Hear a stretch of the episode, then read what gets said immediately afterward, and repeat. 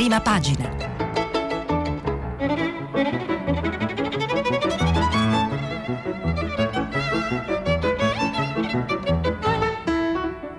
Questa settimana i giornali sono letti e commentati da Gad Lerner, giornalista del Fatto Quotidiano. Per intervenire telefonate al numero verde 800 050 333.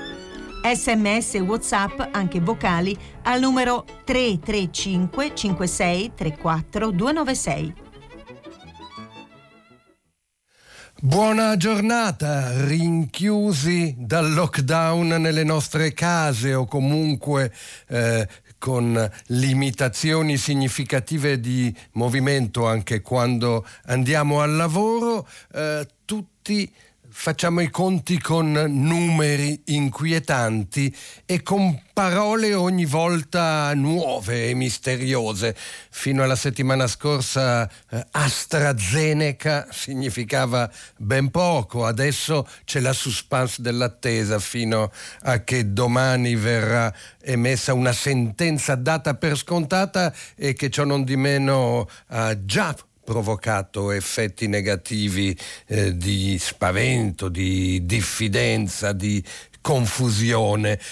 Abbiamo imparato prima coronavirus che AstraZeneca e oggi è ad esempio il giornale che nel suo titolo principale ci fa notare il Covid fa 500 morti, il vaccino nessuno.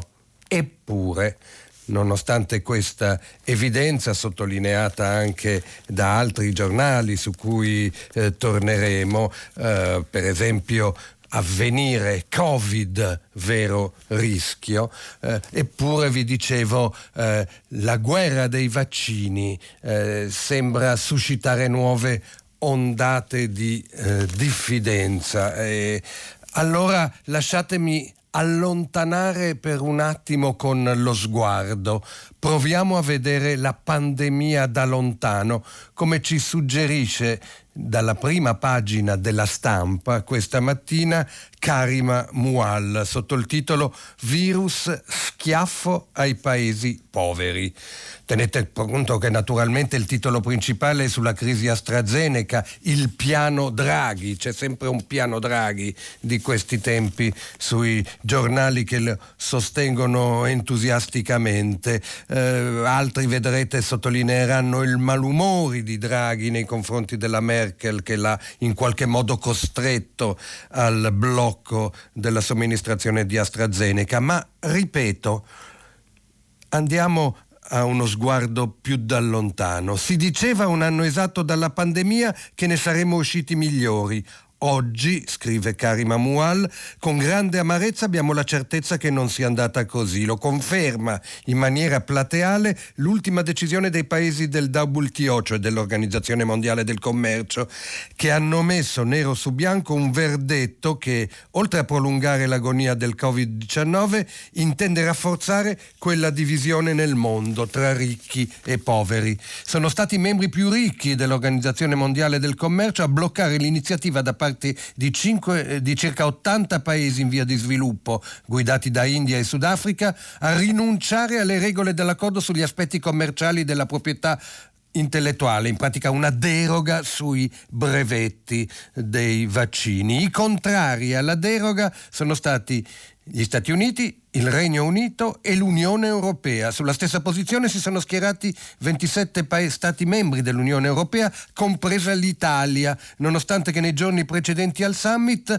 67 organizzazioni avessero firmato una lettera aperta al Premier Draghi, ai presidenti di Camera e Senato, affinché sostenessero la sospensione chiesta da India e Sudafrica perché a causa dei brevetti non possono produrre le dosi su larga scala e assicurare una immunizzazione situazione.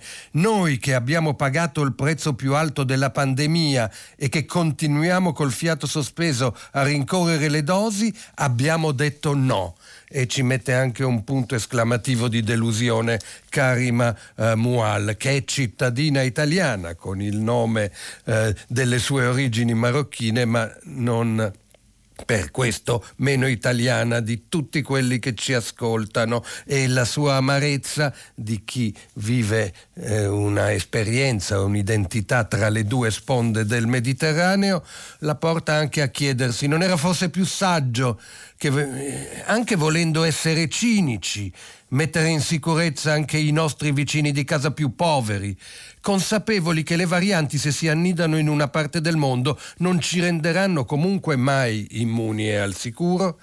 Si eh, chiede infine, cari Mamual, perché eh, non siamo riusciti nel 2021 a coltivare un Albert Sabin, classe 1906, famoso per aver scoperto il vaccino contro la poliomielite, ma anche perché rinunciò a soldi e brevetti per consentirne la diffusione anche fra i più poveri.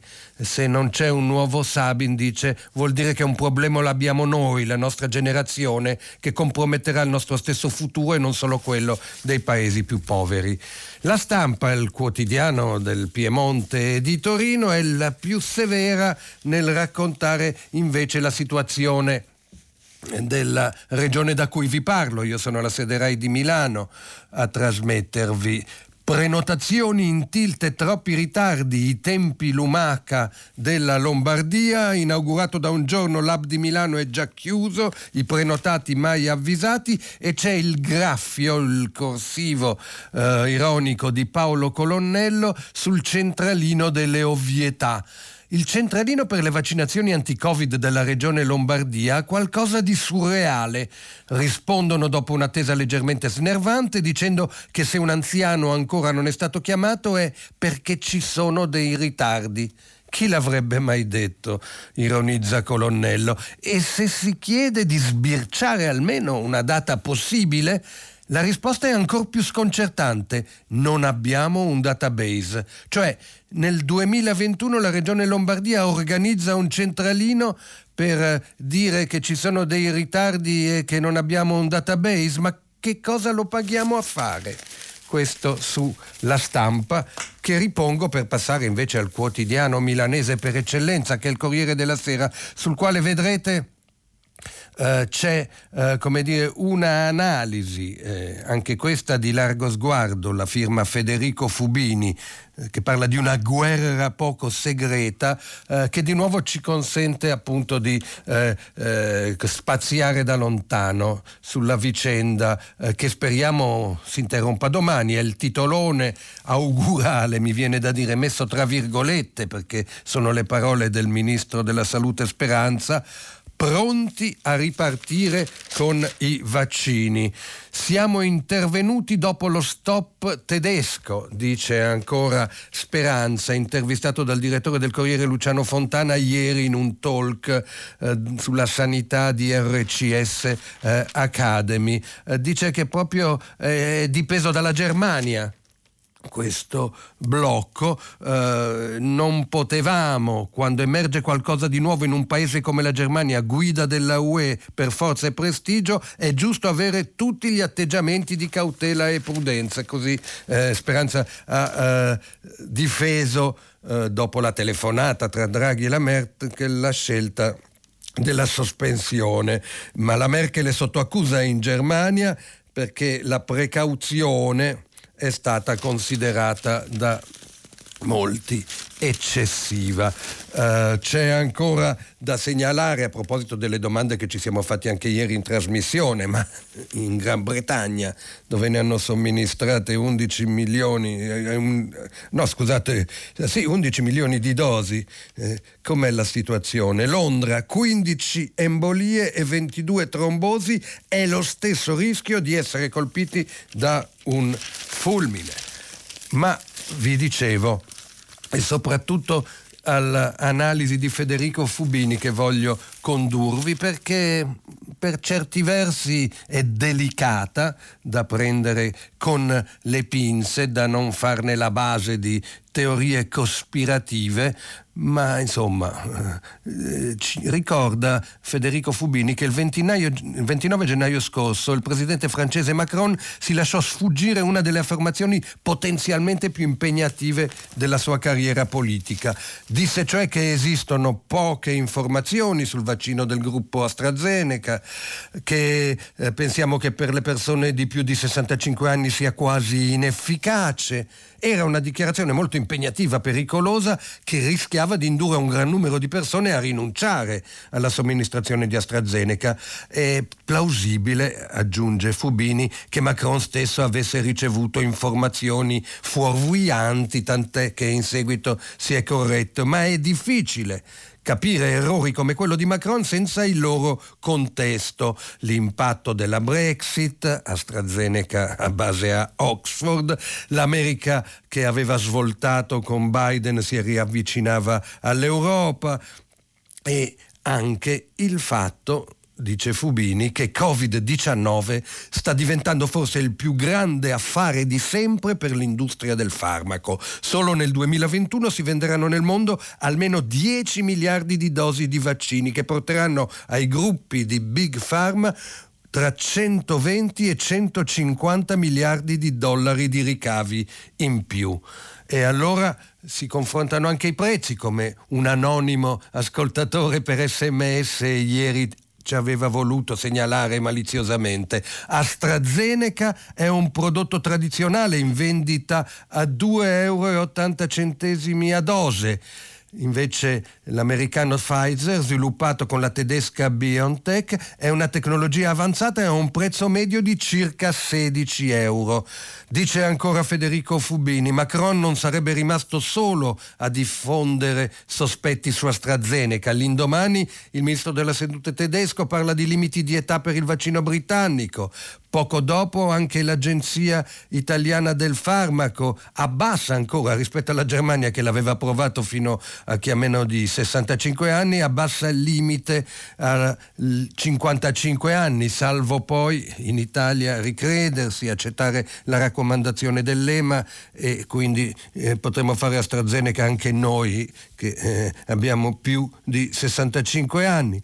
Non sapremo mai se in qualche politico europeo si faccia sentire la tentazione di punire AstraZeneca per i ritardi delle consegne o quella di sminuire un successo del governo della Brexit. Di certo, conclusione di questa analisi su Big Pharma in ballo 150 miliardi, di certo, scrive Fubini sul Corriere, la Germania deve gestire un oggettivo conflitto di interessi. Ha finanziato con quasi 400 milioni di euro denaro pubblico la tedesca BioNTech alleata di Pfizer. L'Italia stessa sta cercando di conquistare una licenza di Pfizer per produrre vaccini probabilmente entro la fine dell'anno, e anche l'atteggiamento della Casa Bianca è cambiata con decisioni prese negli ultimi mesi di Trump. Gli Stati Uniti sono stati prodotti 60 milioni di dosi di AstraZeneca, ora però restano ferme da mesi in attesa di autorizzazione dei regolatori americani. La geopolitica dei vaccini eh, va seguita con attenzione. Dalla prima pagina del Corriere della Sera voglio segnalarvi ancora una notizia che ho trovato eh, con il medesimo risalto soltanto sul messaggero. Piccole imprese esteso il blocco dei licenziamenti a fine ottobre. Sarà prorogato per tutti i lavoratori che hanno diritto alla cassa integrazione in deroga nelle piccole imprese, sette mesi in più dunque rispetto all'attuale scadenza del 31 marzo, mentre per i lavoratori delle imprese più grandi con la cassa integrazione ordinaria il blocco dei licenziamenti sarà prorogato solo di tre mesi fino alla fine di eh, giugno. Voglio lasciare il Corriere della Sera soltanto dopo avervi segnalato ancora un articolo difficile che c'è nella pagina dei commenti.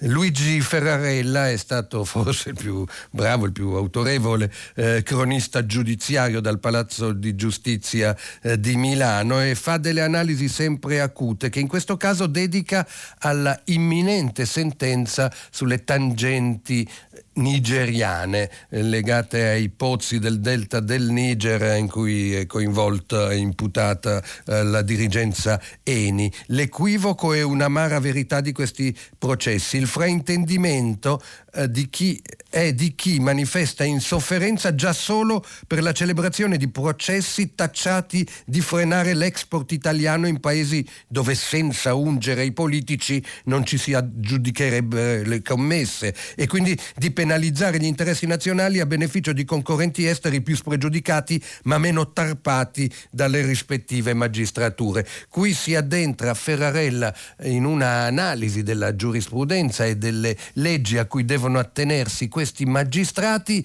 eh, di fronte appunto a questo argomento, pensate quanto è scabroso, ma insomma vale per la vendita di armi, così come per eh, le licenze per l'estrazione del petrolio, se in quei paesi bisogna ungere le ruote, consegnare bustarelle, è interesse nazionale comportarci in questo modo oppure no? E qui mm, segnala Ferrarella anche una certa frustrazione dei magistrati che devono aggirarsi fra una normativa di alto azzardo.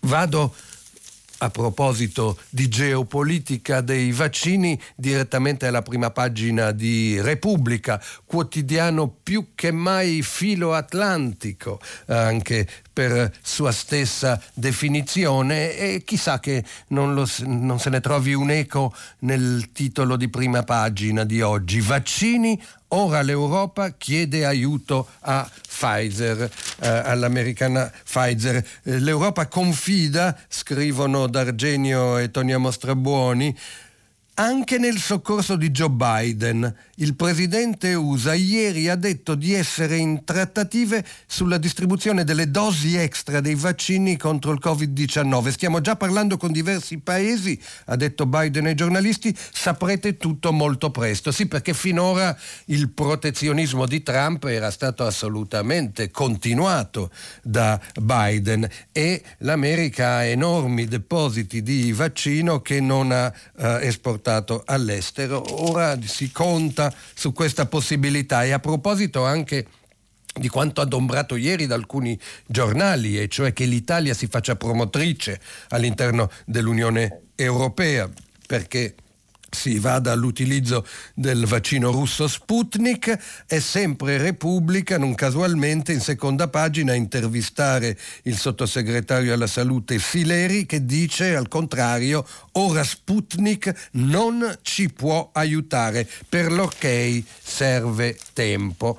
Credo che eh, appunto anche il Dipartimento di Stato americano avesse sollecitato un freno in questo senso, ma naturalmente non voglio ipotizzare alcun automatismo, voglio invece eh, segnalarvi il risalto e anche il compiacimento con cui Repubblica annuncia dimezzato il comitato tecnico scientifico, a comunicare sarà un solo portavoce, Silvio Brusaferro, continuano eh, così diciamo le ristrutturazioni della cabina di regia da parte del nuovo eh, Premier, mentre ancora da Repubblica voglio eh, passare a eh, le due pagine mondo, appunto, che disegnano questo uh, profilo al quale un giornale così attento alla politica estera uh, si è affezionato. C'è Claudio Tito, uh, capo del servizio politico di Repubblica, che scrive della politica estera vaticana, la nuova intesa di Bergoglio con Biden per spostare il baricentro della curia. Dice che nonostante diciamo, i viaggi all'est, come quello in Iraq, il rapporto con l'Occidente sarà l'architrave a cui il pontefice intende ancora appoggiare la sua azione e che dopo appunto anche la novità di un eh, presidente democratico e cattolico eletto alla Casa Bianca, eh, probabilmente questo eh, baricentro occidentale eh, rappresenterà anche lo spunto per ridisegnare ulteriormente la curia romana, ovvero il centro del potere di Santa Romana Chiesa. A proposito, in questa pagina troviamo una notizia interessante che riguarda i gesuiti, gesuita è anche il Papa, lo sapete, il fondo dei gesuiti negli Stati Uniti risarcirà i discendenti dei loro schiavi, verranno raccolti 100 milioni di dollari negli USA e in Canada. Ma di fianco è Federico Rampini a occupare una pagina intera con la sfida per l'Asia USA in missione, reagiremo alla prepotenza cinese e anche Londra si schiera. Quasi una prefigurazione di futura guerra fredda. Eh, che si affaccia nel mondo eh, malato di pandemia. Ma torno alla politica italiana brevemente per eh, segnalarvi ancora da Repubblica che quando si parla di Partito Democratico è una maledizione, ma alla fine si parla sempre di posti, di cariche contese. Non c'è solo quella che tutti i giornali nei retroscena descrivono riguardante i capigruppo al Senato Marcucci assai vicino in passato a Renzi, dovrebbe cedere il posto ma non è disposto a farlo, eh, chissà cosa c'è di vero, ma di sicuro c'è che a Roma Gualtieri è in campo, come anticipato ieri dal Fatto Quotidiano e dal Messaggero, ma, ma è subentrato un freno del nuovo segretario Letta che dice si riparte da zero, certi annunci non potete farli a mia insaputa. Letta incassa su Repubblica una adesione davvero inaspettata. È quella non si offenderà se lo definisco tale, del vecchio Giuseppe Guzzetti, 87 anni, a lungo politico, è stato presidente della regione Lombardia, ma soprattutto noto come banchiere e presidente della fondazione Cariplo, potentissima eh, anche eh, nel federare tutte le fondazioni bancarie d'Italia. Entro nel PD di Enrico darà un futuro ai ragazzi. Perché mettersi con gli ex comunisti alla sua età e dopo una carriera come la sua? risponde Guzzetti. Ero tesserato di C e poi del Partito Popolare, ma non rinnovai la tessera dal 2001 non riconoscendomi in un segretario ex radicale, Rutelli, che non condivideva la nostra storia. Poi negli anni in Cariplo ho ritenuto di non affiliarmi a partiti per evitare accuse di partigianerie. Da due anni sono tornato libero cittadino, ma non avrei aderito al PD senza uno come Letta. E allora ho chiesto di aderire alla sezione di Como. Alla mia età non credo di essere sospettabile di scelte strumentali o ambizioni. Eh, gli chiede ancora Andrea Greco su Repubblica. Eh, Guzzetti, lei non si era mai preso con Renzi, vero?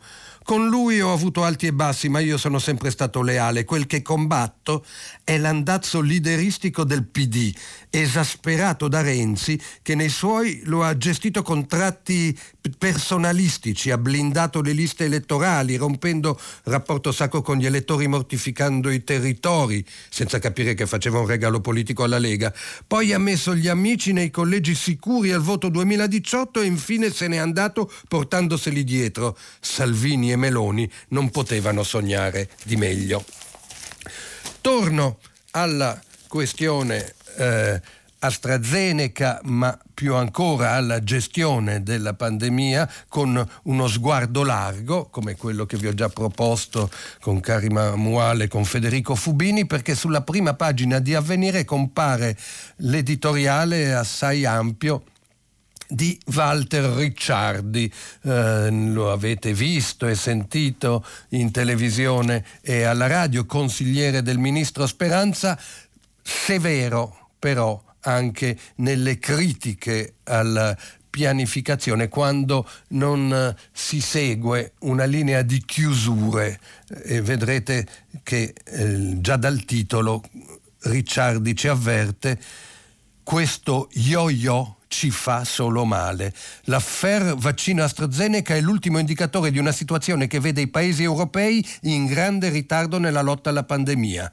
Nonostante una buona partenza grazie alle coraggiose scelte dell'Italia nel marzo 2019, l'Europa sta rallentando su tutti i fronti a causa di una serie di fattori, ognuno dei quali controllabile, ma che insieme scatenano una sorta di tempesta perfetta grazie a strategie coraggiose dei loro governi che non mirano alla convivenza con il virus, ma alla sua eliminazione, questo è il punto su cui insiste sempre Ricciardi, numerosi paesi, Australia, Nuova Zelanda, Cina, Taiwan, Corea del Sud, Singapore, Canada occidentale, Mongolia, realizzano oggi una condizione di vita sociale e economica pressoché normale e questo anche in assenza di coperture vaccinali di massa. Ma anche nei paesi che hanno puntato principalmente sulla vaccinazione, Gran Bretagna, Israele, Stati Uniti, Emirati Arabi Uniti, il numero di nuovi casi è in forte calo, la mortalità è impicchiata e la pressione sui servizi sanitari si sta attenuando. L'Europa invece, prosegue Ricciardi, si trova a affrontare la prospettiva di essere uno degli ultimi luoghi a uscire dalla morsa della pandemia. Le popolazioni sono confuse ed esauste. Perché sta facendo così male? Ci sono due ragioni principali. La prima è l'eccesso di eh, burocrazia. L'Europa ha poi posto grande enfasi sulla negoziazione di un prezzo basso per le dosi di vaccino e il prezzo scontato è diventato un altro motivo per cui essa ha dovuto aspettare in coda dietro ad altri paesi. L'altra ragione del ritardo europeo è lo scetticismo sui vaccini di una quota rilevante in alcuni paesi addirittura maggioritaria della popolazione. Dove vuole andare a parare Ricciardi? A proposito di stati d'animo, va sottolineato che i primi errori furono quelli di mostrare un eccessivo ottimismo, molti soprattutto politici e media non avevano colto immediatamente la minaccia. Adesso molti continuano a chiedere di riaprire tutto, nonostante due milioni di morti. Anche il pessimismo, però, aggiunge Ricciardi, può fare gravi danni e in questa fase della pandemia il pessimismo è diventato un problema tanto quanto l'ottimismo. Lui è convinto, e lo scrive su Avvenire, che solo una strategia di eliminazione del SARS-CoV COV2 eh, eh, possa essere efficace, che passa attraverso severe chiusure di zone rosse prolungate finché sarà necessario e che questa eh, sia, eh, richieda quindi sacrifici economici e investimenti iniziali, ma che sia enormemente più vantaggiosa dell'alternativa che è quella di vivere mesi di yo-yo tra chiusure, chiusure e parziali riaperture. Il giorno, eh, che ha un editoriale eh, dalla firma scientificamente autorevole di Silvio Garattini, ecco perché credo ancora in quel vaccino, eh, tra i giornali che eh, danno più spazio a una notizia che abbiamo trattato e anche commentato ieri con ben due sacerdoti omonimi, due Don Franco, e cioè eh, la decisione della Congregazione per la dottrina della fede di dare un parere negativo sulla possibilità di benedire le coppie omosessuali. Elton John contro il Papa, che ipocrisia sui gay. E c'è questa rabbia gay eh, che eh, viene rappresentata dal più cattivo di tutti, dice Riccardo Iannello, eh, con la Chiesa di Roma, che è il cantante Elton John, sposato dal 2014 con David Furnish, con il quale ha due figli da maternità surrogata. Ecco che cosa ha scritto e commentato Elton John a 74 anni scusate, ma volevo prendere proprio il virgolettato. Eccolo qui. Come può il Vaticano rifiutarsi di benedire i matrimoni gay perché sono peccato, ma trarre felicemente un profitto dall'investire milioni in Rocketman, un film che celebra la mia scoperta della felicità grazie al matrimonio con David? Si tratta per l'appunto di un film del 2019, Rocketman, eh, che racconta la vicenda complicata eh, di, della vita eh, di Elton John e che ebbe tra i suoi finanziatori una società con sede a Malta che gestisce i soldi del Vaticano, la Centurion Global Fund dell'ex banchiere italo-svizzero Enrico Crasso. Il fatto quotidiano di oggi oltre ad avere eh, un editoriale di Marco Travaglio sul quale eh, tornerò tra pochissimo, eh, è il giornale che dà più spazio all'anniversario. Se ieri, ahimè, era l'anniversario di Via Fani, del sequestro di Aldo Moro e dell'assassinio dei cinque uomini della sua scorta, eh, tre anni dopo, il 17 di marzo, vi fu la perquisizione celebre a Castiglion Fibocchi, vicino ad Arezzo, della fabbrica di materassi di Licio Gelli e in un armadietto chiusi sotto chiave furono trovati gli elenchi del P2. Eh, è il paginone centrale 40 anni dopo del Fatto Quotidiano a firma di Gianni Barbacetto che rievoca con Giuliano Turone insieme a Uh, Gerardo Colombo fu il magistrato che coordinava quella inchiesta e si imbatté per caso in questa scoperta. Loro indagavano su uh, Sindona, eh, il suo rapimento falso e l'omicidio dell'avvocato Giorgio Ambrosoli e andarono a Gelli e scoprirono, scoprirono quello che qui Turoni sintetizza così. Gelli è stato centrale nella storia italiana del dopoguerra fino agli anni Ottanta, non un burattinaio improprio, ma un volonteroso funzionario della guerra segreta che è stata combattuta anche in Italia in difesa dell'Occidente. Nemico dichiarato il comunismo, nemico combattuto la democrazia, le regole, la legalità, la Costituzione repubblicana. Nella P2 c'erano i vertici dei servizi segreti e delle forze armate, magistrati, politici, imprenditori, giornalisti. E chi era Dice ancora Gianni Barbacetto, eh, le, qual, quale fu l'esito? Mm, ieri Vittorio Feltri sul Libero diceva che è tutta una buffonata, che l'abbiamo sopravvalutata quell'elenco eh, e quella loggia. E qui invece c'è il parere opposto. Il fatto stesso di avere poi avuto per anni a Palazzo Chigi un presidente iscritto alla loggia, descritto dallo stesso Gelli come il personaggio più indicato per completare la realizzazione del cosiddetto piano di rinascita democratica della P2, non si può pensare che non significhi nulla. È interessante nella stessa pagina anche eh, una rivelazione tratta dal libro Dialogo fra Claudio Pietruccioli e Emanuele Macaluso, comunisti a modo nostro. Cosa c'entrerà, dite voi? C'entra che all'epoca, nel 1981, Petruccioli era condirettore dell'unità e ricevette una soffiata da un pubblico ministero milanese, Guido Viola. Eh, gli raccontò eh, riservatamente, ma pregandolo di rendere pubblica quella lista perché temeva per i magistrati che l'avevano scoperta e si esitava troppo a raccontarla e a divulgarla.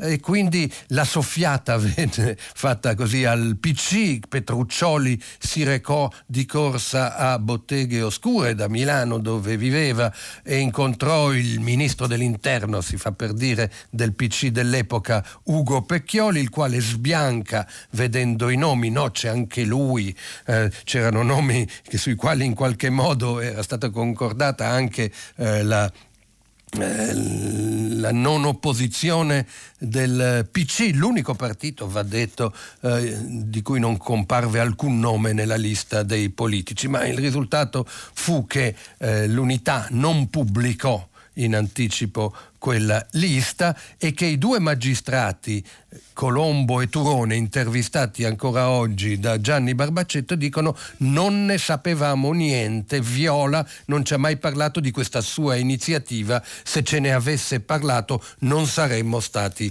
d'accordo.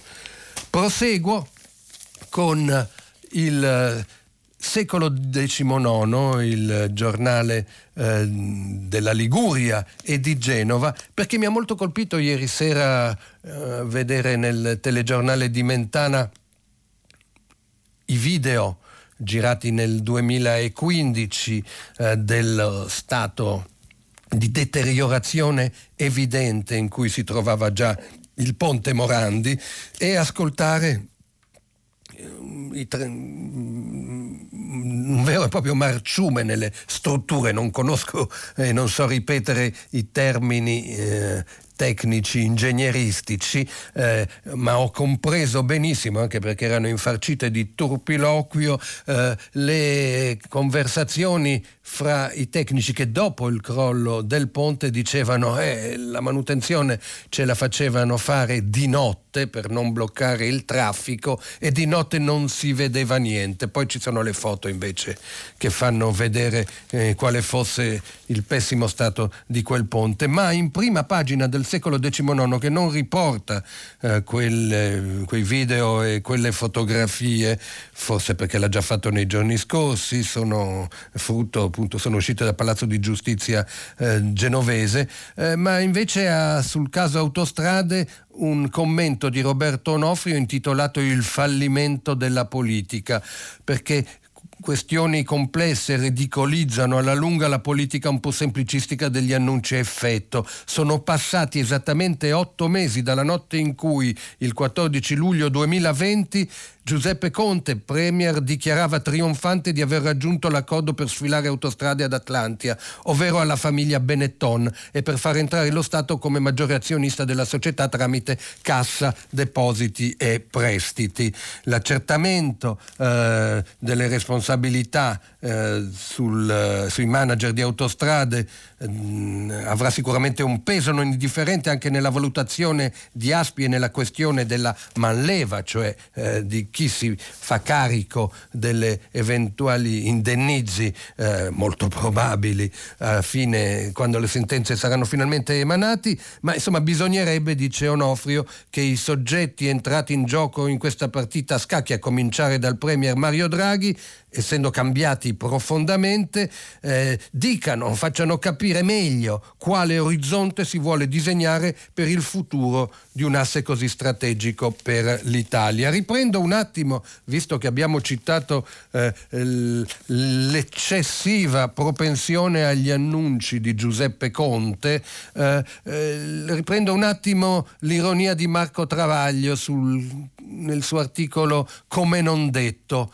È una vergogna che Giuseppe Conte, schiavo di Trump e di Casalino, grillino e dunque servo dei Novax alla Sara Cunial, sospenda per tre giorni il vaccino AstraZeneca fottendosene del verbo della scienza, fregandosene delle rassicurazioni di EMA, AIFA, IS, CSS, CTS, Ministro della Salute e Generalissimo, Commissarissimo, figliuolo con tutti quei nastrini sul fianco sinistro-sinistra. Poi l'articolo prosegue tutto su questa falsariga per concludersi, ah no, scusate, non era lui, come non detto. Come dire, eh, a Draghi si perdona ciò che invece si imputava a eh, Conte. Il giornale, il giornale ho già citato il suo titolo, il Covid fa 500 morti, il vaccino nessuno, ma lo riprendo per eh, segnalarvi invece eh, una polemica del suo direttore Alessandro Sallusti sulla libera espressione a intermittenza. Si dichiara d'accordo Sallusti con eh, i giudici che hanno considerato libertà di espressione eh, a Ilaria Cucchi eh, quel moto di stizza eh, quando disse parla Salvini sotto effetto del mojito è uno sciacallo d'accordo per la libertà di espressione riconosciuta alla signora Cucchi. Saremmo ancora più d'accordo, prosegue Sallusti, se altrettanta libertà venisse riconosciuta a chi offende, che viene riconosciuta a chi offende Salvini, venisse lasciata anche a tutti noi, a prescindere dal soggetto in questione. Purtroppo non è così. Io, per esempio, sono sotto processo per avere definito megalomane il supermagistrato di Matteo, spero di non prendermi una querela perché l'ho citato a voce alta, e ieri il collega Augusto Minzolini è stato stato rinviato a giudizio per aver definito su un post demente la sindaca Raggi dopo essere caduto in motorino su una delle tante buche nelle strade di Roma. Ecco, eh, eh, conclude Sallusti, non può esistere una libertà di opinione a corrente alternata, quello che vale per la signora Cucchi deve valere per chiunque, altrimenti siamo in un regime, un regime giudiziario come purtroppo è molto probabile che sia. Ora eh, io vorrei convenire in pieno con Sallusti sul fatto che molte querele si configurano come lite temeraria e andrebbero punite, vengono spesso eh, fatte per eh, eh, mettere in difficoltà i giornalisti, intimidirli, costringerli a pagare gli avvocati e farli in qualche modo tacere. È altresì vero che eh, il ricorso a un linguaggio offensivo e greve eh, dilagando e mostrandosi per autenticità, vero linguaggio del popolo, eccetera, eh, ha creato dei problemi. Guardate eh, per esempio questo scambio che sulla prima pagina del giornale vede pubblicata la fotografia di Roberto Saviano sotto il titolo Saviano alle coliche e delira, colpa di chi mi attacca. Ricoverato in ospedale, eh, dice protesta Paolo Bracalini, se gli vengono le coliche è colpa di chi lo critica, perché su Facebook Saviano ha scritto che le coliche renali si sono abbattute su di me implacabili e dolorosissime, forse, e scusate, cito tra virgolette, Saviano, Forse tutta la merda ricevuta dai merdi in questi anni doveva essere drenata dal corpo e ha lasciato sedimentazioni. Ora dovrò subire un piccolo intervento e sarò meno presente qui, ma so che penserete a me e questa cosa mi riempie di gioia. L'Echaim aggiunge, che è il brindisi alla vita eh, in lingua ebraica. Io faccio molti auguri per eh, l'intervento di Saviano e mi auguro che eh, anche questa volta non si vada a far perdere tempo ai giudici. Libero. Liberate almeno i vaccinati. AstraZeneca non ha ammazzato il professore Di Biella. È l'invocazione di un giornale che è sempre per le aperture. Farebbe arrabbiare Ricciardi. Ancora ho qualche minuto per segnalarvi il titolo assai originale della prima pagina del manifesto, L'uomo delle stelle. Chi è? È il ministro della transizione ecologica Roberto Cingolani che sostiene che la vera fonte energetica universale del futuro saranno le stelle, ovvero sia la fusione nucleare e che quindi non possiamo considerare eh, l'idrogeno, eh, scusate, non possiamo non considerare l'idrogeno verde come la soluzione regina. Fra dieci anni avremo l'idrogeno verde e le automobili che andranno a celle a combustibile, le batterie eh, le avremo superate, quindi delle auto elettriche, perché hanno un problema di dismissione e staremo investendo sulla fusione nucleare che ora muove i primi passi nei laboratori. Questo cingolani ambiguo tra idrogeno verde e fusione nucleare suscita le proteste del vicepresidente di Legambiente Zanchini che dice si dimostra fuori dal tempo e dall'Unione Europea, la fusione nucleare l'aspettiamo da 50 anni, protesta anche il direttore di Greenpeace. E ancora notizie a sinistra le trovo nella eh, grande costellazione magmatica della sinistra che si ristruttura sul quotidiano Domani che ha un'intera pagina dedicata a un personaggio che abbiamo imparato a conoscere per il suo impegno sociale. Mi riferisco ad Abubakar Sumaoro, il quale ha deciso di fondare un nuovo partito politico, anche se non accetta di chiamarlo così. La sinistra degli invisibili ora punta a Palazzo Chigi. Si chiamerà Comunità Invisibili in Movimento. Eh, questa eh, aspirazione a entrare in Parlamento dopo le delusioni ricevute da tanti altri partiti della sinistra, eh, sarà strutturato in agorà popolari, tra i suoi obiettivi il reddito universale di base. Questo è Abubakar eh, Sumaoro. Eh, faccio ancora in tempo a citarvi il titolo del 24 ore. Grandi opere, il blocco degli appalti, dal 2017 aperto solo un cantiere su tre. E anche l'altro titolo di prima pagina del quotidiano economico, tassi bancari l'Italia conviene, boom di soldi tedeschi sui nostri conti. Sempre più famiglie europee aprono conti nelle banche italiane, ad attirarle sono i tassi che si presentano più convenienti che in patria in particolare quadruplicato rispetto al 2015 eh, il dato dei depositi eh, di soggetti privati esteri, ma va aggiunto, e sarebbe un grande tema, anche se non è direttamente legato a questo, eh, crescono anche i depositi bancari degli italiani, perché la gente in questo clima spende molto molto di meno. E con questo alle 8 in punto passo la parola a voi, ascoltatori, dopo una breve pausa pubblicitaria, le vostre telefonate. Gad Lerner, giornalista del Fatto Quotidiano, ha terminato la lettura dei giornali di oggi. Per intervenire chiamate il numero verde 800 050 333. Sms e WhatsApp, anche vocali, al numero 335 56 34 296. Si apre adesso il filo diretto di prima pagina.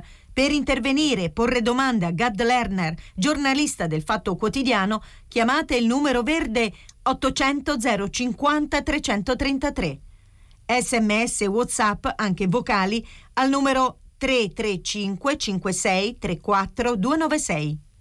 La trasmissione si può ascoltare, riascoltare e scaricare in podcast sul sito di Radio 3 e sull'applicazione Rai Play Radio.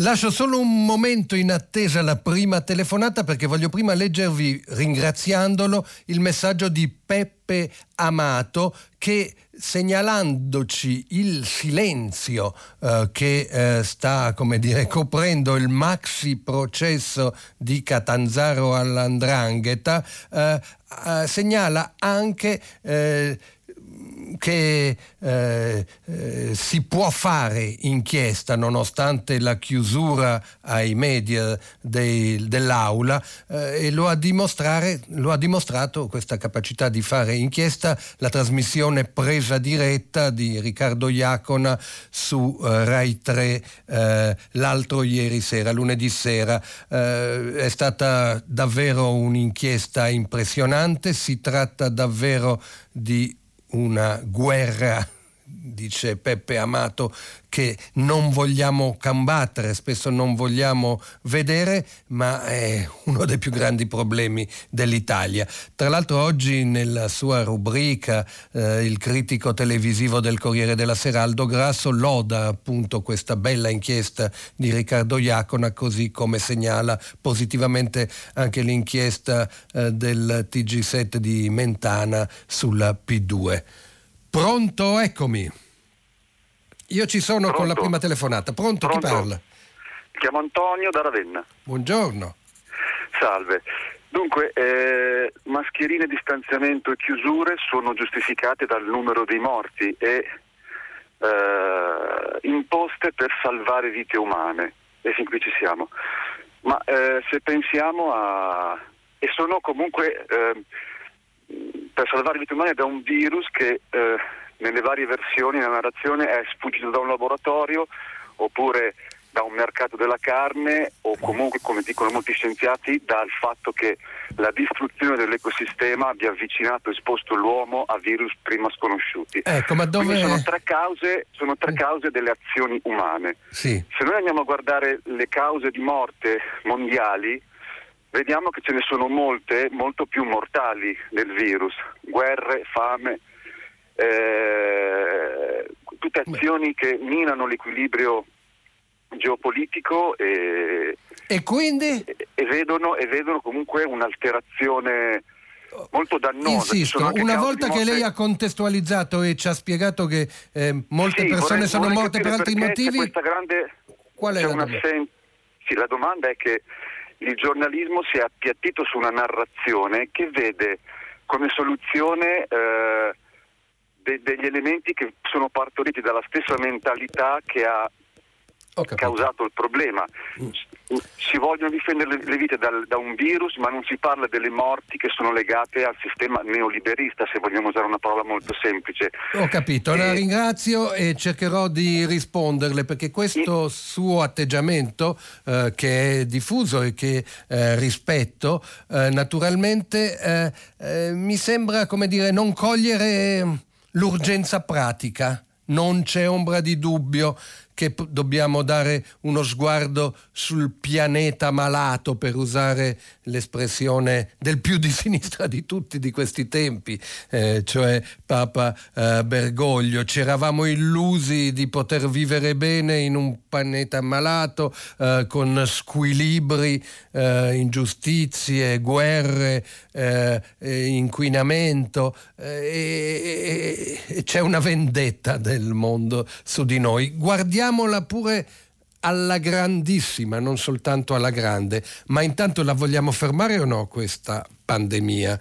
Perché l'esperienza ormai credo di tutti quelli che ci ascoltano, se una volta potevi, come dire, illuderti di considerare il contagio come un fatto lontano che riguardava altri, ormai tutti quanti abbiamo avuto qualcuno in famiglia, stiamo parlando di milioni di persone, amici eh, che se la sono vista molto molto brutta quando non ci hanno lasciato la pelle. Questa urgenza, mi scusi Antonio, ma è logico ed è necessario che diventi una priorità se vogliamo poi anche affrontare i grandi temi che lei giustamente ci ha ricordato. Passa un'altra telefonata, pronto? Pronto? Sì. Eh, buongiorno, sono Giorgio da Roma. Mi dica. Eh, eh, saluto lei e tutti gli ascoltatori. Lei ha già aperto la trasmissione leggendo un messaggio di, di un ascoltatore sul processo di Catanzaro. Mm-hmm. Allora, io sono rimasto scioccato l'altra sera assistendo alla trasmissione presa diretta. Eh, soprattutto per l'arroganza e la, la, la violenza verbale de, delle persone intervistate, dello sguardo del procuratore Gratteri che quasi, non dico con le lacrime agli occhi, ci parlava di una massoneria deviata di cui dobbiamo aver paura. Ecco, quello che io dico, io ho, ho scorso anche ieri i giornali eh, del Sole 24 ore, il Corriere della Sera, non ho trovato nulla, cioè il paese non sa quello che sta succedendo e non si chiede dove erano le istituzioni dello Stato in tutti questi anni. Se a, se a Catanzaro, in Calabria, c'era un prefetto, c'era un comandante provinciale dei Carabinieri, della Guardia di Finanza. C'è questa infiltrazione in, tutte, in tutta la pubblica amministrazione un rappresentante del popolo italiano, perché ormai è diventato di moda, no? bisogna rappresentare il popolo, eh? seduto in Parlamento nella Commissione Giustizia cioè le cosche hanno un loro rappresentante. Ma non c'è dubbio. Allora, la, cioè, che, l'appello che io rivolgo a lei e a tutta la stampa, al di là della pandemia, che è giusto dare spazio per l'amor del cielo perché siamo coinvolti e così via, ma ieri abbiamo passato tutta la trasmissione quasi per parlare se fosse lecito o meno dare la benedizione agli omosessuali, siamo ancora rimasti a questo punto. Sì. Ma la, la Chiesa rispol- ris- faccia rispolverare il Vangelo, che forse sarebbe quasi ora da tutti questi santuari. Mi, mi, limiterei al primo punto sul eh. quale lei ha richiamato eh. la nostra attenzione, eh, esatto. eh, perché non credo che sia giusto fare gerarchie nella varietà dei giornali. Eh, ci sono notizie eh, di diversa rilevanza e sulle quali ciascuno può avere ed esprimere una diversa sensibilità. Sono certo che per molti che ci hanno ascoltato ieri fosse importante eh, conoscere eh, una riflessione sulle benedizioni o meno alle unioni omosessuali. Per lei giustamente eh, ci segnala quanto invece eh, il, sia miope il nostro sguardo e aggiungerei probabilmente quanta poca voglia abbiamo di vedere eh, la ramificazione, la pervasività dell'organizzazione della criminalità eh, nel nostro paese. Eh, le mafie sono un pezzo dell'economia, dominano interi territori temo di dover dire che hanno una egemonia e un controllo addirittura su dimensione regionale eh, in Calabria, anche se questa è un'affermazione che può sembrare grave, ma arrivano nella regione Lombardia e quando fu denunciato per primo da Saviano, che prima si citava, eh, la presenza organizzata attraverso riciclaggio di denaro, acquisto di eh, aziende, ma poi anche rappresentanza politica con compravendita di preferenze nel Consiglio regionale in Lombardia dell'andrangheta di origine calabrese che ormai ha un'estensione internazionale, ricordo che allora fu eh, citato come un affronto, un insulto ai lombardi, invece è una calamità nazionale. E più rallenta la nostra economia, più sono le persone indebitate, eh, più sono quelli costretti a vendere eh, il negozio perché non ce la fanno più e più è probabile eh, che eh, si estenda eh, questa influenza. E a proposito delle denunce del magistrato Gratteri, non c'è dubbio che eh, vi sono forme di eh, massoneria, ovvero sia di associazionismo segreto, eh, le quali sembrano l'ideale per contenere anche i rapporti con eh, la malavita organizzata. Eh, ripeto che oggi è il quarantesimo anniversario della scoperta delle liste P2. Eh, se è stato possibile ed è dimostrato. Mettere insieme eh, come dire, una congrega, una consorteria di complicità che aveva dentro dal segretario generale del Quirinale a ministri in carica, ai capi dei servizi segreti, ai direttori del più grande giornale. Peccato che il Corriere della Sera oggi non scriva nulla sulla P2 perché è una storia che l'ha ferito. Eh, se è stato possibile quello, perché non dovrebbe essere verosimile e ahimè ormai constatato che l'andrangheta ha una ramificazione, ma insieme alla Camorra e alla mafia siciliana, tale da essere un grande potere italiano. Proseguiamo. Pronto? Pronto? Chi, mi, mi dica. Pronto? Mi chiamo Francesca e chiamo da Sassari. Sì. Allora, mh, mm, tra le ultime decisioni che ha preso il governo c'è quello di poter andare nelle seconde case anche in zone di diverso colore. Sì. Io, essendo sarda, quindi zona bianca, non vorrei che succedesse quello che è successo la scorsa estate, dove, avendo aperto le discoteche, è successo quello che mai avremmo voluto, un aumento vertiginoso di casi di coronavirus. Oggi non dimentichiamoci che la regione è, la, è, siamo gli ultimi come somministrazione di vaccini. In alcune zone non sono stati vaccinati neanche gli ultra ottantenni, quindi immaginiamoci cosa succederebbe se tutti arrivassero, o se molti arrivassero nelle seconde case. È un aspetto da non sottovalutare. Bisogna aspettare almeno che la maggior parte delle persone siano vaccinate in modo che poi in, in tranquillità i turisti possano venire e ben vengano perché la nostra economia ne ha veramente bisogno, ma non in questo momento. Grazie, Grazie. signora Francesca. Grazie. Eh, certamente eh, condivido la sua linea di prudenza e di severità. Sono convinto che eh, chiusure eh, fatte per tempo, eh, zone rosse eh, fatte a dispetto della pressione eh, di eh, eh, gruppi di interesse che fossero imprenditoriali o sindacali avrebbero per tempo scongiurato probabilmente un dilagare della pandemia. Domani sarà a Bergamo Mario Draghi, parlerà in pubblico, eh, mi auguro che voglia affrontare anche questa questione spinosa su cui la Procura della Repubblica di Bergamo sta eh, ancora lavorando ma sul tema delle seconde case mi permetto di fare qualche precisazione al suo intervento. Quest'estate c'è stata eh, in Sardegna eh, un boom turistico con grande e irresponsabile sollievo e disinvoltura con l'idea che fosse finita la pandemia, ci sono stati gli assembramenti nelle discoteche con conseguenti focolai. Eh, diversa è la normativa vigente riguardo alla seconde case. Non, tu non è che puoi affittare adesso una casa in Sardegna e eh, andare eh, a ballare in discoteca. Soltanto se la casa è di tua proprietà o se ce l'hai in affitto già da prima dello scoppio della pandemia, soltanto dimostrando questo puoi recarti nella tua abitazione. Quindi non credo eh, che sia alle viste un'invasione eh, di turisti contagiosi nella sua bellissima regione, che peraltro mi risulta eh, stia predisponendo filtri all'ingresso di controllo con eh, tamponi per quello che valgono. Eh, certamente il lockdown va praticato con intelligenza. Sentivo nei giorni scorsi anche lamentare il fatto che eh, dalla città qualcuno può andare nella seconda casa, mentre invece tu non puoi fare la spesa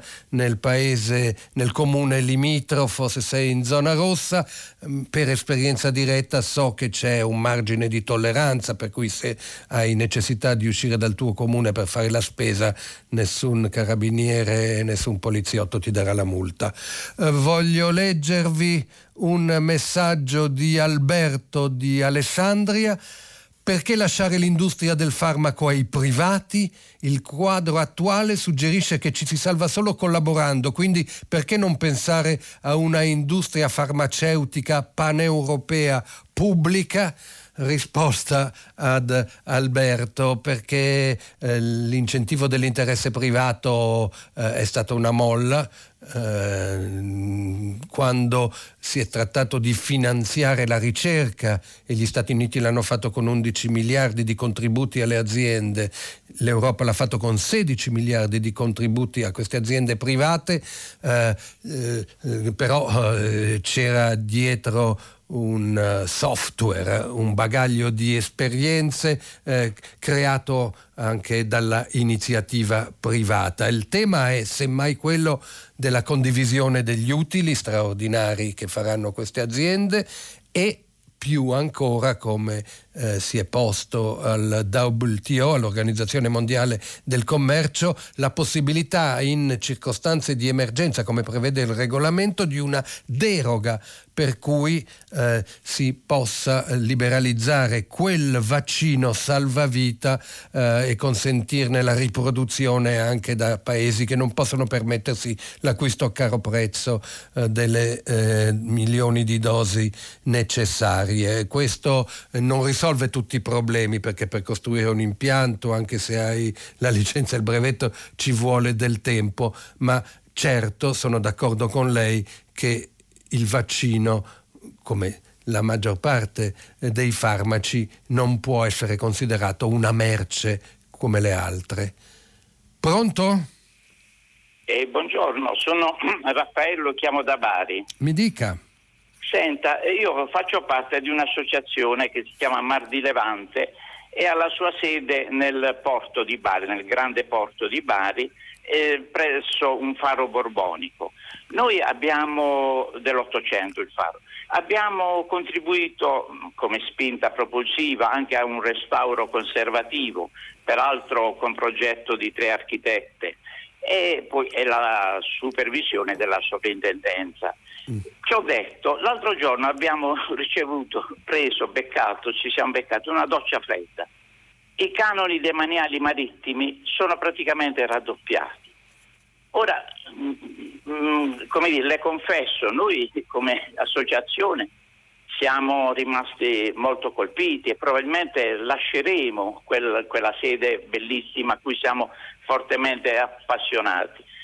Però eh, mi pongo la domanda, e questo è il livello più generale, eh, lo stesso vale per piccoli bar, magari un bar posto nella foresta mercadante che non è marittima, però è demanio anche quello, o le strutture, i vari lidi. Cioè, si parla di decreto ristori, ora non si chiama più ristori, forse per sottolineare la discontinuità. Però questo provvedimento, che fra l'altro è stato pubblicato in Gazzetta nel febbraio 2021, mi sembra andare completamente in controtendenza. Due domande. Che ne pensa e se lei con i suoi potenti mezzi ci possa dire se c'è un ripensamento in merito. Grazie e l'ascolto per radio. I miei potenti mezzi se li può immaginare, spero che la sua fosse solo ironia. E che cosa ne penso deve avere per premessa la dichiarazione di incompetenza sul tema dei canoni demaniali marittimi, dei quali però qualcosa si sa.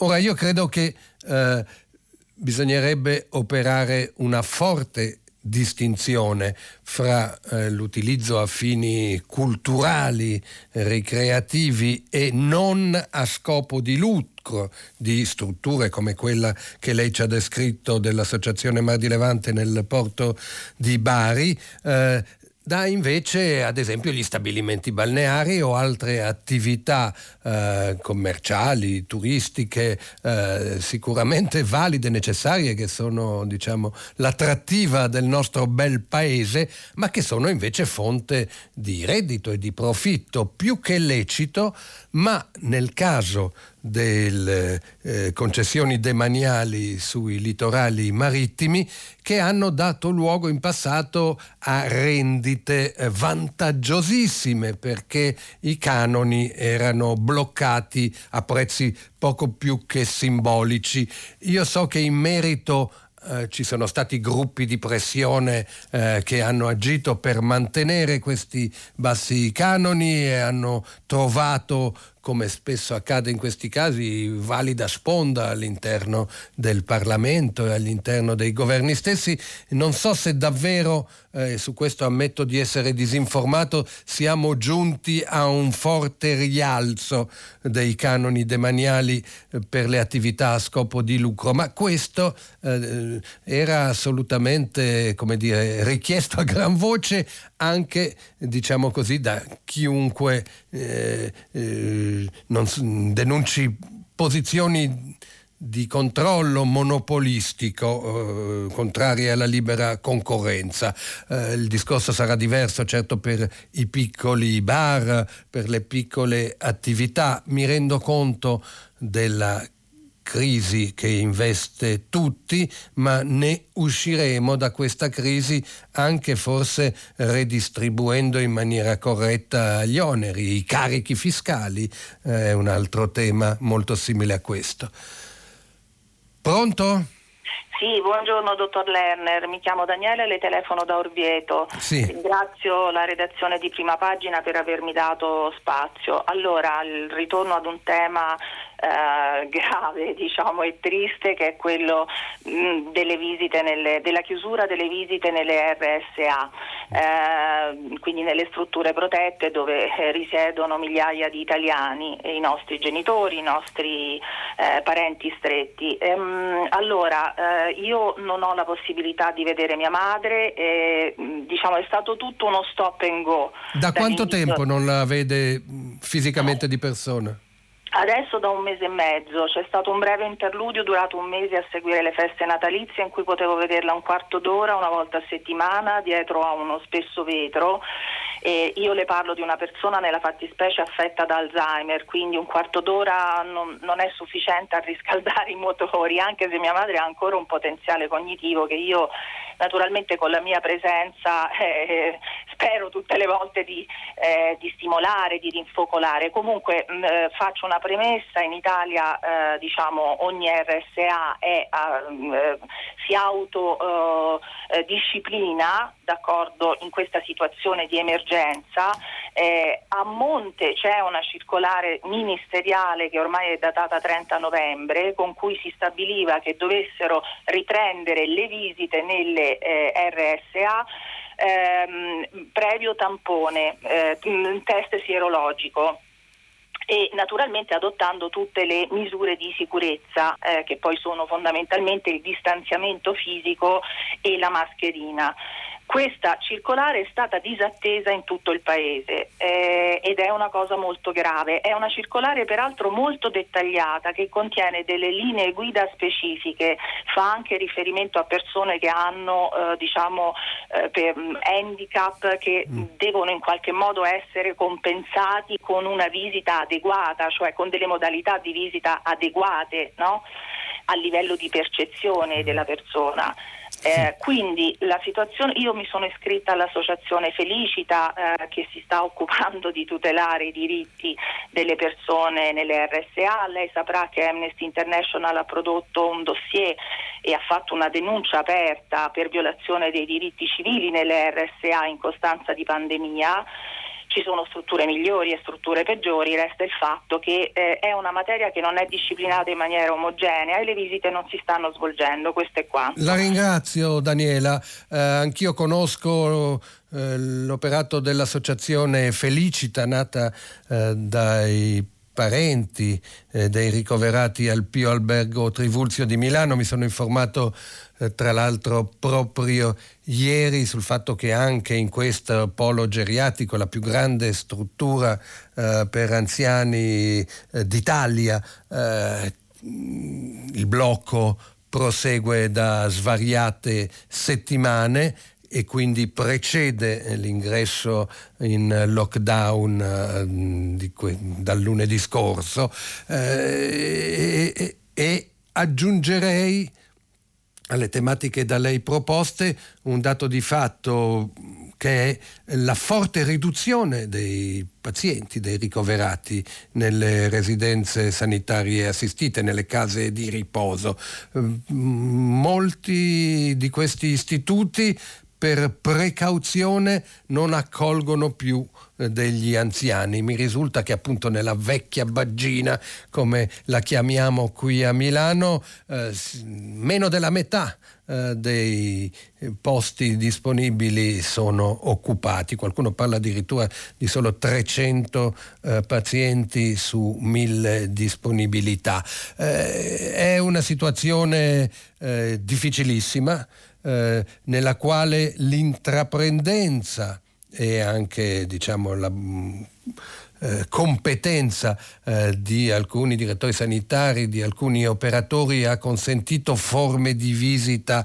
Eh, io ho visto la possibilità di, di, di, dialogare attraverso il plexiglass, attraverso dei tele di plastica. Eh, le precauzioni sono necessarie a tutela dei ricoverati innanzitutto, eh, la loro vaccinazione eh, spero sia presto completata e comunque credo che l'azione della vostra associazione Felicita eh, per umanizzare strutture che troppo spesso somigliano a eh, centri di detenzione, anche se non è questa la volontà di chi vi opera, eh, beh questo sì, eh, deve essere uno degli obiettivi della nostra uscita civile dalla pandemia. Leggo, sono, stanno arrivando molti messaggi, ce n'è ancora uno eh, non firmato che protesta sul tema delle seconde case. Vedi Cervia Milano Marittima, andando nelle seconde case inevitabilmente si formano assembramenti e ancora si sottolinea la disparità sociale. Persone che hanno seconde case sono anche più benestanti, davanti alla pandemia dovremmo essere tutti uguali. Eh, si figuri se non sono sensibile al tema della giustizia sociale, ma l'uguaglianza non eh, si inventa eh, così eh, semplicemente eh, cancellando una realtà. Eh, io credo che provvedimenti severi di chiusura debbano essere presi e debbano essere osservati in quanto servono, ma se lo spostamento di una persona eh, dalla città a Cervia Milano Marittima avviene senza dare luogo ad assembramenti, se fanno l'assembramento devono essere multati. Se passano da una casa all'altra, io credo che non sia questa la sede di una battaglia per la giustizia sociale e contro le disuguaglianze. Pronto? Pronto? Buongiorno, sono Katia da Foggia. Sì? E, dunque lei giustamente prima ha parlato di eh, rilevanza diversa delle notizie sui giornali e di diversa sensibilità, giusto. Ma ieri mi ha colpito che eh, in una delle ultime pagine del giornale dove lei scrive, io tra l'altro la seguo su tutti i giornali in cui lei ha È scritto e anche nelle trasmissioni. E, mh, c'era un, un piccolissimo trafiletto sull'ennesima uccisione di una donna della eh, suocera da parte di un uomo che si è poi impiccato. Eh, sul, ehm, ormai è una mattanza quotidiana, come dice la Gambanelli, e- ed è diventato in televisione quasi un format. Eh, si parla della. mm, eh, c'è un, un giornalista, la donna, eh, addirittura un sacerdote eh, e tutti a gridare di buttare la chiave, di dare l'ergastolo e buttare la chiave. E, e- e tutto rimane a livello di asprimento delle pene senza andare in fondo al motivo, al significato, al perché in questa società succede, succede questo, perché gli uomini fanno, fanno questo ed è un problema. Lei anni fa ha partecipato, ricordo bene, a un manifesto in cui si diceva che la violenza contro le donne è una violenza che riguarda gli uomini. Tra l'altro parlare di violenza di genere è assolutamente anche fuorviante perché è di uomini che ammazzano le donne ed è qualcosa che riguarda proprio l'essere, come dire, maschile.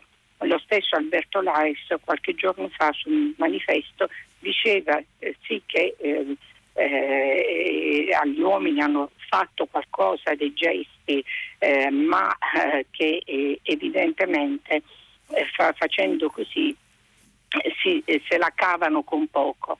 Allora, dal, dal mondo maschile eh, ci vorrebbe qualcosa di più. Eh, non È- è- è lasciare- molto difficile, Ecco, Katia. eh, eh, che cosa? Le Eh. chiedo che cosa potete fare voi uomini sensibili, diciamo così, a... ehm, È eh, chiara la sua domanda, indurre- mi scusi se la interrompo per Prego. lasciare spazio anche ad altri e dovendo risponderle sbrigativamente, la prima parola che mi viene in mente è un po' astrusa. Dobbiamo fare autoanalisi noi maschi, eh, scrutare dentro di noi istinti di eh, dominio, piacere eh, nella sottomissione, eh, sono parte di un gioco, di una dinamica e poi anche di abitudini di vita, eh, comodità, eh, diritti acquisiti eh, che non dovrebbero essere tali all'interno dello spazio della suddivisione dei ruoli eh, e dei compiti eh, all'interno dei nostri nuclei mh, di convivenza. Eh, mi fa piacere, Katia, che lei non si sia accontentata eh, della scorciatoia eh, che quasi sempre eh, viene suggerita nei dibattiti eh, per dimostrare la propria eh, totale condanna e indignazione dei femminicidi, l'inasprimento delle pene. Non serve a niente l'inasprimento delle pene di fronte a episodi come quello che lei descriveva che talvolta si concludono anche con il suicidio del maschio eh, dominatore dopo aver provocato uno sterminio eh, delle volte perfino dei propri figli bambini. Eh, autoanalisi, sì, eh, è un grande problema culturale. La violenza sulle donne è una scoperta recente. Sembra ridicolo a dirsi, ma le notizie che ci giungono dall'Australia fino alla Gran Bretagna, fino alla Polonia, eh, e che solo timidamente eh, questo dibattito prende piede in un paese misogino come l'Italia, un paese nel quale le donne sono percentualmente tagliate fuori dalla classe dirigente, lo sapete bene, eh, molto più eh, che eh, in altri, non necessariamente soltanto paesi occidentali. Abbiamo un enorme problema culturale, eh, viene considerato un po' noioso parlarne, ma cominciamo a parlare del desiderio del maschio, del suo inconscio, eh, del che cosa eh, provoca in lui piacere in una relazione squilibrata con le donne. E ne scopriremo delle belle e forse eh, ne usciremo rinvigoriti persino nella nostra virilità autentica, anche noi maschi. Mi lasciate cambiare completamente argomento perché sono stato corrotto da Vincenzo eh, con un argomento tipicamente maschile perché mi ha scritto anche Forza Inter, ma il suo messaggio invece eh, riguarda la candidatura a sindaco di Roma. Il PD darà retta a un partito del 2% con un altro candidato già in corso oppure è cambiata la linea con Letta? Suppongo che Vincenzo si riferisca alle proteste di Carlo Calenda, eh, potenzialmente eh, centrosinistra, fuoriuscito dal PD dopo che era stato eletto deputato europeo proprio con il eh, PD stesso, insomma un po' come ha fatto Renzi, anche se eh, più alla chetichella, e che si è candidato a sindaco di Roma e che ha vibratamente protestato protestato contro la candidatura di eh, Gualtieri. Qui le cose si complicano perché da una parte io mi compiaccio eh, del fatto che si sia sinceri. Se Gualtieri vuole fare il sindaco di Roma e eh, come dire, ne ha i titoli e l'esperienza, in politica viva la sincerità, le ambizioni vanno dichiarate.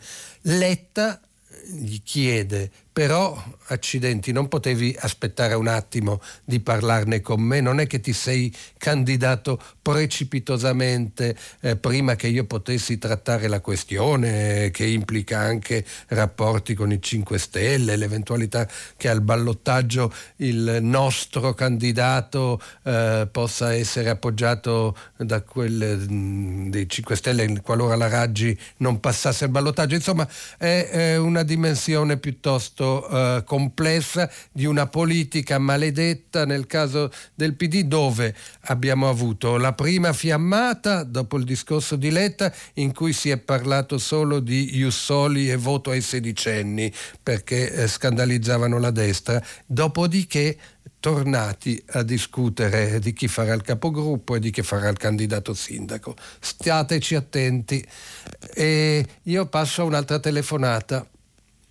Pronto? Eh, pronto, pronto, buongiorno, io sono Elio, telefono dal Ponente Ligure, sono un medico e premesso che sono d'accordo con lei sul fatto che bisogna rispondere subito a questa emergenza sanitaria, cioè emergenza insomma dura un po' da tanto tempo e quindi vaccinazioni, varie restrizioni eccetera eccetera. Però bisogna fare anche un discorso un po' più, più ampio, di più ampio respiro se vogliamo veramente venirne a capo perché eh, dunque, in questa, questa pandemia ha messo in evidenza delle carenze incredibili del nostro sistema sanitario, ma non solo il nostro, penso anche a livello europeo, ovvero le cure ad esempio domiciliari sono state per tanti tanti mesi assolutamente insufficienti, eh, si è puntato tutto sulla vaccinazione, ma si è messo poi anche in evidenza, è venuta in evidenza questa carenza, che è una carenza strutturale che dura da tantissimo tempo, ovvero io lavoro da circa 40 anni e posso dire che i posti letto in ospedale in Italia si sono ridotti da, da, secondo delle, delle, diciamo così, delle, indagini da circa 500.000 a 150.000, quindi oltre, oltre diciamo, tre volte tenendo presente che anche in tutti questi anni la popolazione è invecchiata, quindi dovrebbe essere stato il contrario a rigore, no? cioè più posti letto con tanti anziani e meno, eh, prima meno. Quindi abbiamo perso tanti posti letto, c'erano tanti piccoli ospedali di territorio che sono stati tutti chiusi, certo forse erano troppi, però devono lavorare a medici, infermieri, tutto il personale in più, uno poteva trovare subito il posto per fare esami, eh, anche di prevenzione che adesso sono praticamente quasi tutti saltati e ne vedremo le conseguenze più avanti. Ma il punto è questo, ma ci potrebbe essere anche un'altra pandemia, come è venuta questa, può darsi, può darsi che ne venga anche un'altra, speriamo di no, ma può essere. E il Recovery Fund eh, su 200 e passa miliardi destina, destina un, solo un decimo, 20 miliardi alla sanità, mentre tre volte tanto, circa 60 miliardi alla digitalizzazione. Ora io dico, ma dico, ma non ci è servita a niente questa lezione, cioè un decimo dei soldi avranno la sanità e 60 miliardi, cioè tre volte tanto al digitale, ma quando ci sarà un'altra pandemia, ci cureremo. La devo fermare perché il tempo è scaduto e comunque il suo pensiero è stato espresso chiaramente. Non è la prima volta in questi giorni che si sottolinea la necessità di una riforma strutturale del servizio sanitario. Eh, mm, abbiamo, come dire, tutti quanti eh, percepito quanto prezioso sia quell'aggettivo pubblico universalistico, eh, gratuito eh, debba essere e, e, questo diciamo è stata una rete insufficiente, il numero chiuso in medicina eh, eh forse ce ne siamo pentiti, eh, le cure domiciliari, la medicina di territorio consentirebbe forse anche a molti anziani